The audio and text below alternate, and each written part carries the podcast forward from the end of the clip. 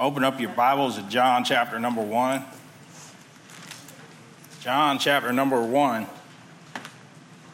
I don't know if it's a preacher thing or what, but you know, there's been a lot of great men of God, and a lot of them were in the early 1900s. God was working a real movement back in the early 1900s and uh, late 1800s. You had men like Charles Spurgeon, see if you know these names Charles Spurgeon, D.L. Moody. You had the Salvation Army. You had. Uh, um, you had Billy Sunday. You had Billy Graham.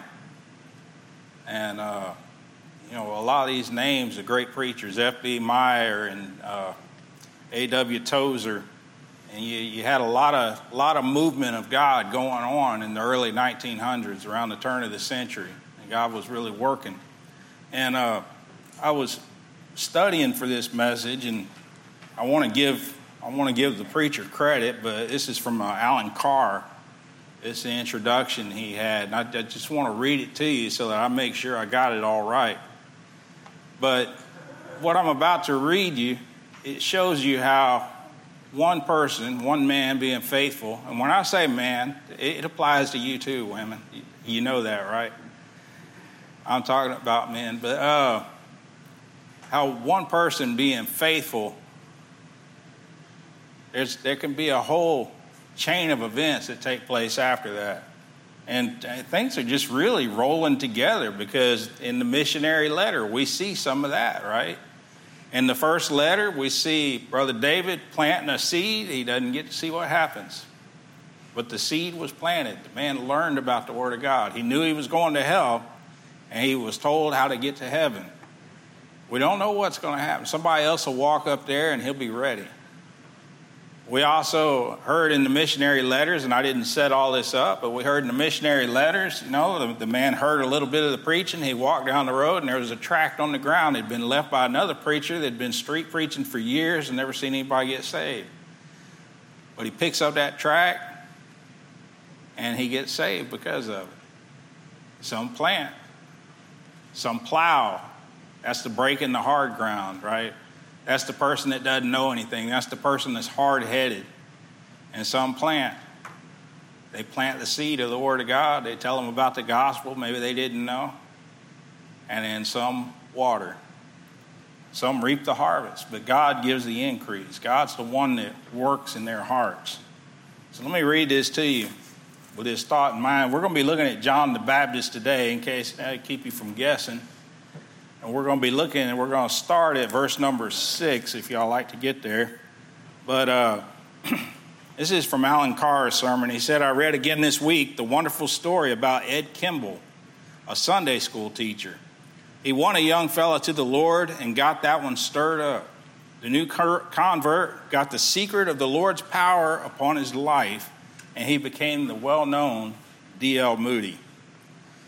The story says that after evangelizing America, D.L. Moody started on England. There in England, Frederick B. Meyer, or F.B. Meyer, heard his message. One of the uh, illustrations that Moody used did not at first stir Brother Meyer. Then one of his Sunday school teachers came to him and said, Brother Meyer, the illustration that that preacher gave in our church the other day stirred my girl so much that there's been a lot of weeping, confession, and testimony we're sure that the Holy Spirit has come among us, and we have had an experience in our class that you won't believe. F.B. Meyer was so affected by the testimony of that teacher and those girls that he got off by himself, and soon it began to grip him in the same manner. His ministry began to open up and spread, and as it did, he was invited to come to America. And he came and went to Furman University to preach. One young fellow in the student body had decided to quit the ministry and go back to a secular job. But the message by F.B. Meyer was given with such fervor and flame that the young man came, that the young fellow stepped out, came forward, and renewed his vow to his calling. And he became the great R.G. Lee. I realize y'all might not know some of these names, but I hope to, I hope to fix that here in the coming year. Uh, then, then F.B. Meyer went on to preach at another location. In that service, a young fellow caught fire and began to evangelize. His meetings spread out all over the areas of New England and the mid Atlantic coast until they were bulging at the seams. J. Wilbur Chapman, set on fire of God through the preaching of F.B. Meyer, began to stir up the whole northeastern, northeastern coast. Then, because of Chapman's preaching, you see what's going on here, right? Then, because of Chapman's preaching, he was invited to speak at a certain place. His ministry was changing, and he needed someone to move in on those citywide crusades that he was holding. Someone said, The man you want is the young convert, Billy Sunday. Billy Sunday, influenced by J. Wilbur Chapman, got into the ministry and went to Charlotte, North Carolina. There, a group of laymen got so inspired and so stirred up that they organized a committee to invite other evangelists back. One invited was Mordecai Ham, from Louisville, Kentucky. He preached in a meeting, and this is where you catch up. He preached in a meeting, and Billy Graham got saved. Billy Graham became a renowned evangelist around the world, all because Edward Kimball, one nobody, won one other nobody, and started a series of dominoes falling that ended up with millions saved in Moody's ministry hundreds of thousands in Meyer's ministry, hundreds of thousands more in Chapman's ministry, hundreds of thousands more in Lee's ministry, and hundreds of thousands more in Graham's ministry. All because one fellow won one soul to Christ. That's good stuff there. So it is possible to change the world via the, via the avenue of simply sharing your faith and inviting another human being to come to Jesus. So, if you ever have doubts, if you ever, oh, well, there's just not enough reach, or that person just didn't hear me, did you give them the gospel? It's God that gives the increase. If you hold back, how can you help? How can you do anything for the Lord if you hold back? Now, when we look at John the Baptist today, we see one man that certainly did change the world, and he was called to God. Jesus said, Verily I say unto you, among them that are born of women, there hath not risen a greater than John the Baptist. Notwithstanding, he that is least in the kingdom of heaven is greater than he. He said, of men born among um, women, there hath not risen a greater than John the Baptist. So let's look at John chapter number 1, verse number 6. And we'll see this witness. So there was a man sent from God whose name was John. The same came for a witness to bear witness of the light that all men through him might be saved, might believe. He was not that light, but was sent to bear witness of that light that was the true light which lighteth every man that cometh into the world. Talking about Jesus Christ. Today I want to look at his service his source, his service, and his surrender. We see here in John chapter 1, verse number 6, it says, There was a man sent from God. God called John the Baptist from a very, very early age, before he was even born. I'm trying to see something. Give me a minute. Yep. He never performed a miracle. He didn't dress nice. He didn't eat the best food, but he was called, he was, uh, we're told he was clothed with camel's hair with a girdle of skin about his loins, and he did eat locusts and wild honey. But turn to Matthew chapter number three. Things got out of order for me there. Turn to Matthew chapter number three. And I'd like to see how he, he started out. Nope, turn to Luke chapter number one.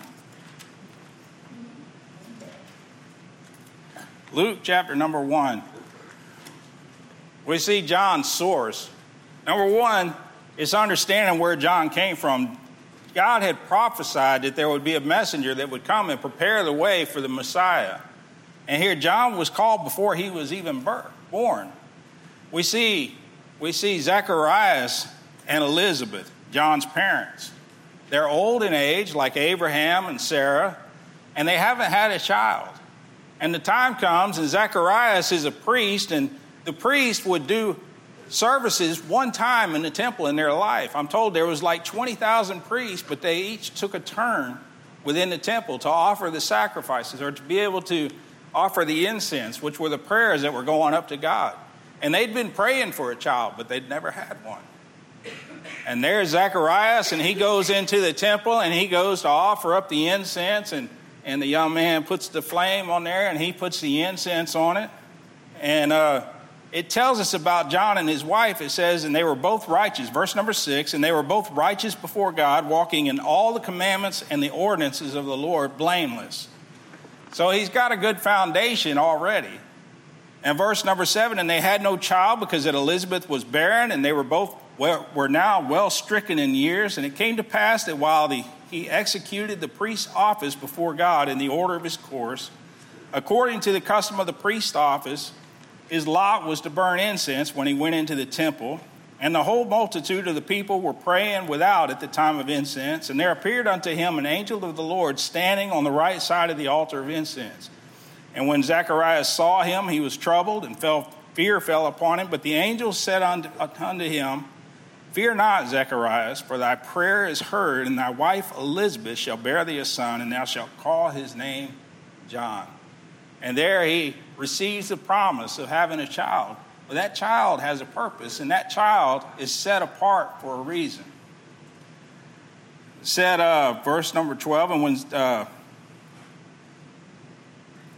verse number 14, and thou shalt have joy and gladness, and many shall rejoice at his birth, for he shall be great in the sight of the Lord, and shall drink neither wine nor strong drink, and he shall be filled with the Holy Ghost even from his mother's womb. And many of the children of Israel shall he turn to the Lord their God. And he shall go before him in the spirit and power of Elias to turn the hearts of the fathers to the children, and the disobedient to the wisdom of the just, to make ready a people prepared for the Lord. Now that's quite a calling. You know, now we get older, we feel the Lord moving on us to, to call us in a direction. But here, God had set John apart from before his birth to be the messenger to announce the coming of his son. The source of his message is God, and the source of his lineage is his parents who were, who were blameless before God. And he was to be set apart. He was neither to touch wine or strong drink or to cut his hair. He was to take a Nazarite vow from his birth. So he's set up to serve God. Now, in his service, and this is where we get back to where I got mixed up, but it said uh, John the Baptist never performed a miracle during all the time that he was a preacher. He didn't dress nice. Mark 1 6 tells us that John was clothed with camel's hair with a girdle of a skin about his loins, and he didn't eat good food, or the kind that we would go out and buy, right? He ate locusts and wild honey, the Bible tells us. And then turn now turn to Matthew chapter number 3.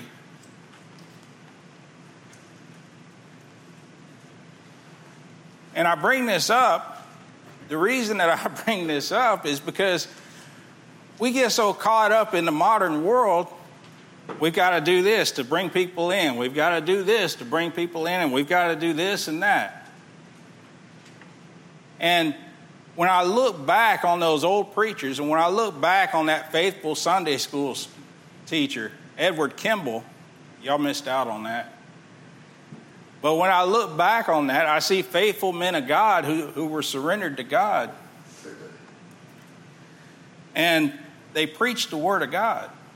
We get so caught up. I, th- I think the, the church today is so nervous about the population. And I ask myself as a preacher, I look out and I say, well, what would it take to reach them?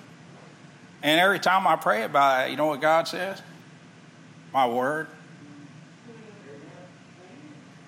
I think about Elijah when he's out there and he says, There's none left but me, Lord. And he's, he's up under the juniper tree. And God tells him, He says, I have 5,000 left who have not bowed the knee to Baal. He said, You're not the only one, Elijah. And I think about this world, and there's people that want to be saved. There's people that God, that have been talking to God and saying, God, I'm tired of all of this religion. I'm tired of all this crazy stuff. I'm tired of, I just want to know you, Lord. And I think that's where they swear off religion, they swear off organized religion. I mean, let's face it, you get into an old church that's been there a long time, you get somebody to look at you cross eyed about how you dress. You get somebody to look at you crossways about your history. Now, there's things that you ought to get right in your life. But sometimes you can just, the, the church will go one way or the other. The church will say, over here, you got to walk right, talk right, and spit white. And then over here on the other side, and y'all heard me talk about it before, but over on the other side, it said, you know what? If it feels good, do it. You say, well, you're setting up a straw man. I don't know. I always think so, but when I've sat in one of those services, it's just like, where's God? Here's the music. Here's the preacher. Here's the service. Here's the emotion. Where's God?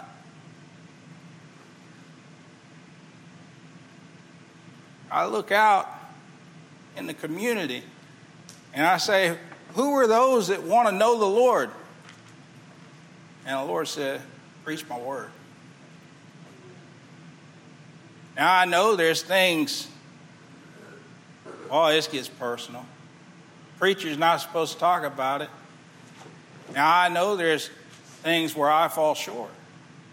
But I read this about John, and I was reading in that F.B. Meyer. I was reading his book about John the Baptist. Oh, man. You talk about getting taken back into time and actually seeing Zacharias in that temple offering up those incense. And that angel says, You're going to have a son. Elizabeth is going to have a son. And Zacharias, he, he, he doesn't believe him. You know what happens? The angel shuts his mouth. He doesn't speak again until John comes. When John comes, Zacharias doesn't hesitate. They, they ask Elizabeth, What are you going to name? She said, John. And they said, well, well, none of your relatives are named John. And they ask him, and he motions for some paper. And he says his name will be John. They're doing exactly as the Lord commanded. And when he did that, his mouth was open. And the first thing that comes out of his mouth is praise to God. Glory to God. And when John comes on the scene, he doesn't he doesn't craft his message to reach the most people. He doesn't set up a facility that's going to reach the most people. John gets out there, and I'm not saying we got to do exactly like John. John had a special ministry. But when you see God work in people's lives, all this stuff becomes irrelevant. When you see God work in your own life, all this extra stuff is irrelevant. It's what is your relationship with Jesus Christ? is what matters. And when John goes out there into the desert, he doesn't have a building, he doesn't have pews, he doesn't have anything, he doesn't put out flyers, he doesn't do all this. I'm not going against it, I'm just saying here's a man during the Roman times, he walks out there into the desert, he wears a camel's hair skin. That's got to be uncomfortable. He's eating locusts and honey. But he's out there and he's doing what God told him to do. His message isn't crafted. Look at chapter number three. It says, In those days came John the Baptist preaching in the wilderness of Judea and saying, Repent ye, for the kingdom of heaven is at hand. For this is he that was spoken of by the prophet Isaiah, saying, The voice of one crying in the wilderness, Prepare ye the way of the Lord, make his path straight. There's his opening, his introduction. And the same John had his raiment of camel's hair and a leathern girdle about his loins, and his meat was locusts and wild honey. And then went out to him Jerusalem and all Judea and all the region round about. Now, you talk about a reach. And all he did was get out there and give the message that God gave. it said, and were baptized of him in Jordan, confessing their sins. But when he saw many of the Pharisees and Sadducees come to his baptism, he said unto them, O generation of vipers, who hath warned you to flee from the wrath to come?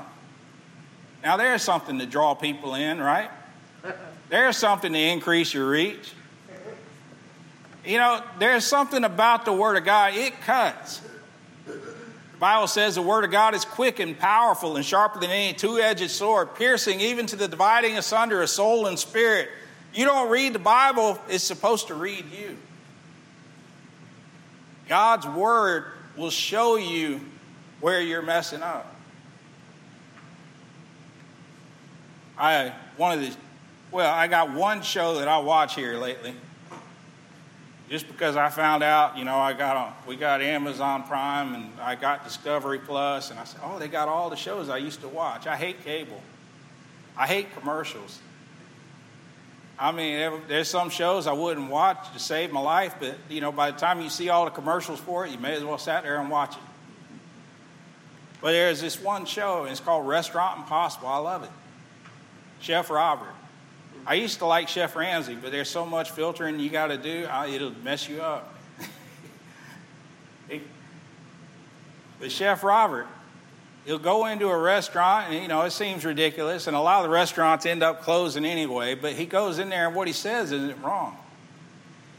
And you know there's something that he does is not popular with. But he'll go in there and tell them how bad their food is. He doesn't coddle them. You know a, a good preacher will give the word of god whether it hurts or not I, I got to admit, I catch myself pulling back sometimes. And then other times, because sometimes a word will just slip out, I'll, I'll say something stupid. I'm not going to tell you the circumstances, but you know, the mouth will just open up, and I'll say, I'm so afraid of saying something stupid sometimes. I'll hold back a little bit. But you know, when you got the Word of God in, when you've been prayed up, when you're trusting the Lord, you just give the message wherever it lands. And without Chef Robert going in there and saying, This place stinks. This food is bad. No wonder you're losing money. He'll go into the kitchen, he'll, he'll run his finger look at the dust. Who wants to eat here? Look, this came off the ceiling fan. And then he'll go into the kitchen, and he's not trying to hurt them, but he's trying to help them.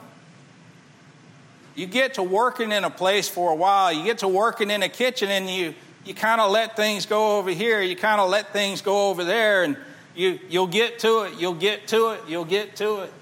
And then after a while, all this stuff will pile up, and he, next thing you know, he's pulling grease out from under. There's so much grease up in that overhead. I didn't know those were supposed to be cleaned once a month. They're a fire hazard otherwise, those vents over the stove. But he's being honest with them, and it hurts. And I've seen them standing there and say, you know, it hurts, but I know he's right. And a good preacher will tell you, and it may hurt. And you can get mad, you can walk off. But if you want God to work in your life, you got to be at that point where you say, I know he's right. John the Baptist comes on the scene, and we're talking about his service and his his message isn't crafted. He says, Who hath warned you to flee from the wrath to come? He's telling others to repent and be baptized as a show of their repentance. He preaches repentance. So his sermons were mean. He didn't have a nice building. In six brief months, John the Baptist had people coming from all over to hear him. He had the religious leaders and the Pharisees. He had publicans, fishermen, and craftsmen, people coming from all over. But he didn't hold back because he was there for a purpose. Now, believe it or not, this is brief, but in order to be able to preach like in order to lead people to the Lord, there first has to be within your own heart there first has to be within your own life that word su, su, su, surrender. Our pride gets in the way. our plans get in the way. There first has to be surrender. D.L. Moody, his friend Henry Varley told him one time, and he recounted the story. He said, he told D.L. Moody, it remains to be seen what God will do with a man who gives himself up wholly to him. I read these stories, and they weren't giants in their time, but you see the effects of what they did. There's a man, John Hyde, who went to India. There's a man, Hudson Taylor, that went to China. And you think about the underground churches there, and you see that chain of events that we talked about in the introduction, and just think about the effect that they've had long after they were gone. If anyone gave himself completely to God, it was D.L. Moody. With only a third grade education, he led hundreds of thousands of people in England and America to God. You ever heard of the Moody Bible Institute? It wasn't because he said, I'm going to start a school. It wasn't because he said, I'm going to be famous. It's, he, told, he told a man one time, he said, if God told me to jump out the window, I'd do it. He only wanted to do what God told him to do. John Hyde, missionary to India, he turned down a teaching position at the college that he graduated from. He went to seminary when he felt the call to ministry. He, he did so well, they wanted to hire him as a professor, but he felt called to God. And he went to seminary. In seminary, he was burdened about overseas missions at a and at a service one night and talked to his friend about it. His friend said, he, he said, Tell me why we need overseas missions. Why do we need to go there? His friend said, John, you know as much about it as I do. He said, Your problem isn't knowing about it. He said, Your problem is you need to get on your knees and settle it with God. If God's moving on your heart, you need to settle it with Him. He spent all that night in prayer. He went back to his dorm and he spent all that night in prayer. And he said, when he came out of that, he said, It's settled. I'm going. Later, when he was, and, and he did a lot to influence his, his fellow students in missions and things like that. And then later, when he was going overseas to India and he got on the ship, there was a letter in his cabin. And he picked up that letter and it was from his dad's friend. His dad was a presbyterian minister and his dad's friend was a minister a man he really respected. And that letter said i'm praying that god will fill you with the holy ghost don't worry about the meeting if we go too long we'll have it next week right we got it collated we got it all set up he got a hold of that letter and it said i'm praying that god will fill you with the holy spirit you know what happened? He got mad. He put that letter down and he said, I've, I've accepted the call, I'm going. Why would he have to pray for me to be filled with the Holy Spirit? He had some time to think about it on that ship. He was a young man. He went back and he uncrumpled that letter and he reread it, reread it. He got to praying about it. Before the end of the trip, he decided, you know what? I do need God to fill me with the Holy Spirit he prayed and he said, Lord, he said, Lord, I ask you one thing. If you won't do this for me, I'll just go back. He said, I ask you to use your saving grace, your saving power to help me to overcome my sins. You saved me from them, but help me to overcome them. Overcome my sins, those, even those besetting sins. Y'all might not have those. I know we got a pretty good bunch here, right? You don't have those sins that come back at you time and time again. If any of you are nodding your head, we're going to talk after church. I know I sound like a mean preacher today, but I just, man, I see these men that have surrendered to God, and I saw what God did in their lives, and it's like, you know what? If we ever reach a point where we got it all figured out, God can't use you. If we ever reach a point where we can't surrender to God, He can't use you. You get put on a shelf. He said, uh, when it comes to John Hyde, he has another name. They called him Praying Hyde. By the time he got out to the mission field in India and they were trying to teach him the, the language, he was real slow to learn the language. And as he was out there, he said, You know what? And he'd been in seminary. He said, You know what? If I'm going to tell these people about God, and the reason he wanted God to clear him of his sins, and God did, is because he wanted to be able to tell people himself about the saving grace of God.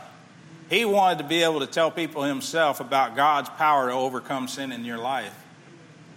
And when he got out there and he was he was taking the language, he said he, he was it was slower and slower. And he said, I need he realized I need to learn the Bible. Coming out of seminary. Now, that's not hard to believe when you call it cemetery school, but I'll let that hang a minute. But he, he got into the Word of God and he, he just began reading and studying, and he was still working in the field. And it came to a point where the missionary board said, Look, if you're not going to learn this language, we're going to have to send you home. And when they were deciding on that, the people from the village, they sent somebody and said, Look, he doesn't speak our language right now, but he speaks the language of our heart. Don't send him home. Because he was still doing God's work while he was doing that, but he put the priority right here. By the time he was done out there, and it was a couple decades, and I don't know the number of people that got saved, but I know there's a Christian population in India today. And he ended up leading the missions out there. And they said that when he spoke, it was fluent. It was as if he lived there, as if he was one of them. He spoke fluently. You know, God doesn't call the equipped all the time, but God will equip the called. And it's not just a phrase.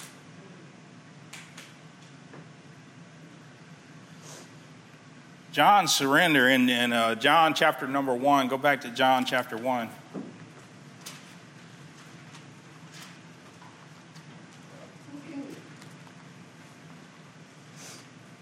We're not we're talking about John the Baptist now. John chapter 1 verse number 19.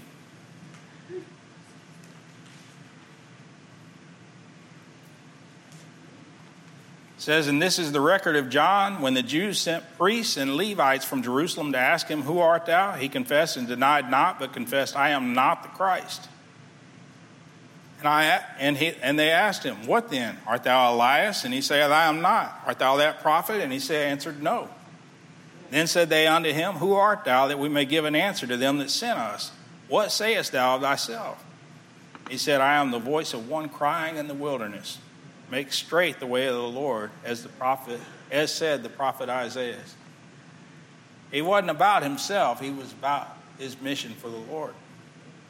And they which were sent of the Pharisees, and they asked him and said unto him, Why baptizest then thou then, if thou be not Christ, nor Elias, neither that prophet? And John answered them, saying, I baptize with water, but there standeth one among you whom you know not. And then look at verse 27. He it is whose who coming after me is preferred before me, whose shoes latchet I am not worthy to unloose. You know, it's an interesting thing in this world. There's a lot of paperwork. There's a lot of things that need to be managed. There's policies that you need as a church. There's taxes that need to be filed. There's buildings that need to be repaired. There's missionaries that need to be supplied. There's people that need help. And you can get caught up in anything, in any endeavor. You can get caught up in the process, so much so that you forget why you're even doing that. You can get so caught up in things that you can forget why you're even here. I've been praying, I've been asking, Lord, Show me. I would like y'all to join me. I didn't plan this, but I would like y'all to join me this week and in the coming weeks. And some of you already have been, but let's pray. You get home at night, we pray for people, we pray over dinner. Let's really lift up our hearts to the Lord and ask Him to send people. Ask Him to send us to people. I say it all the time.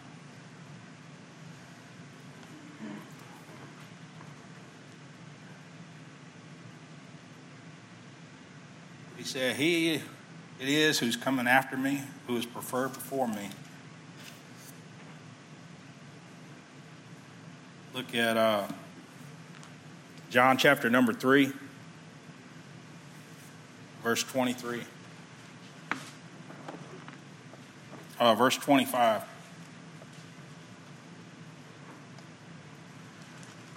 Then there arose a question between some of John's disciples and the Jews about purifying. And they came unto John and said unto him, Rabbi, he that was with thee beyond Jordan, to whom thou bearest witness, behold, the same baptizeth, and all men come to him. John answered and said, A man can receive nothing except to be given him from heaven. Ye yourselves bear me witness that I said, I am not the Christ, but that I am sent before him. He that hath the bride is the bridegroom. But the friend of the bridegroom, which standeth and heareth, rejoiceth greatly because of the bridegroom's voice. And this my joy, therefore, is fulfilled. The trick is, if you're surrendered enough, the trick is, if you're only worried about how does it advance the gospel, how does it reach people, you put God before all things. And if you want to go back to John chapter 1, you can, but it says there was a man sent from God whose name was John. The same came for a witness to bear witness of the light that all men through him might believe.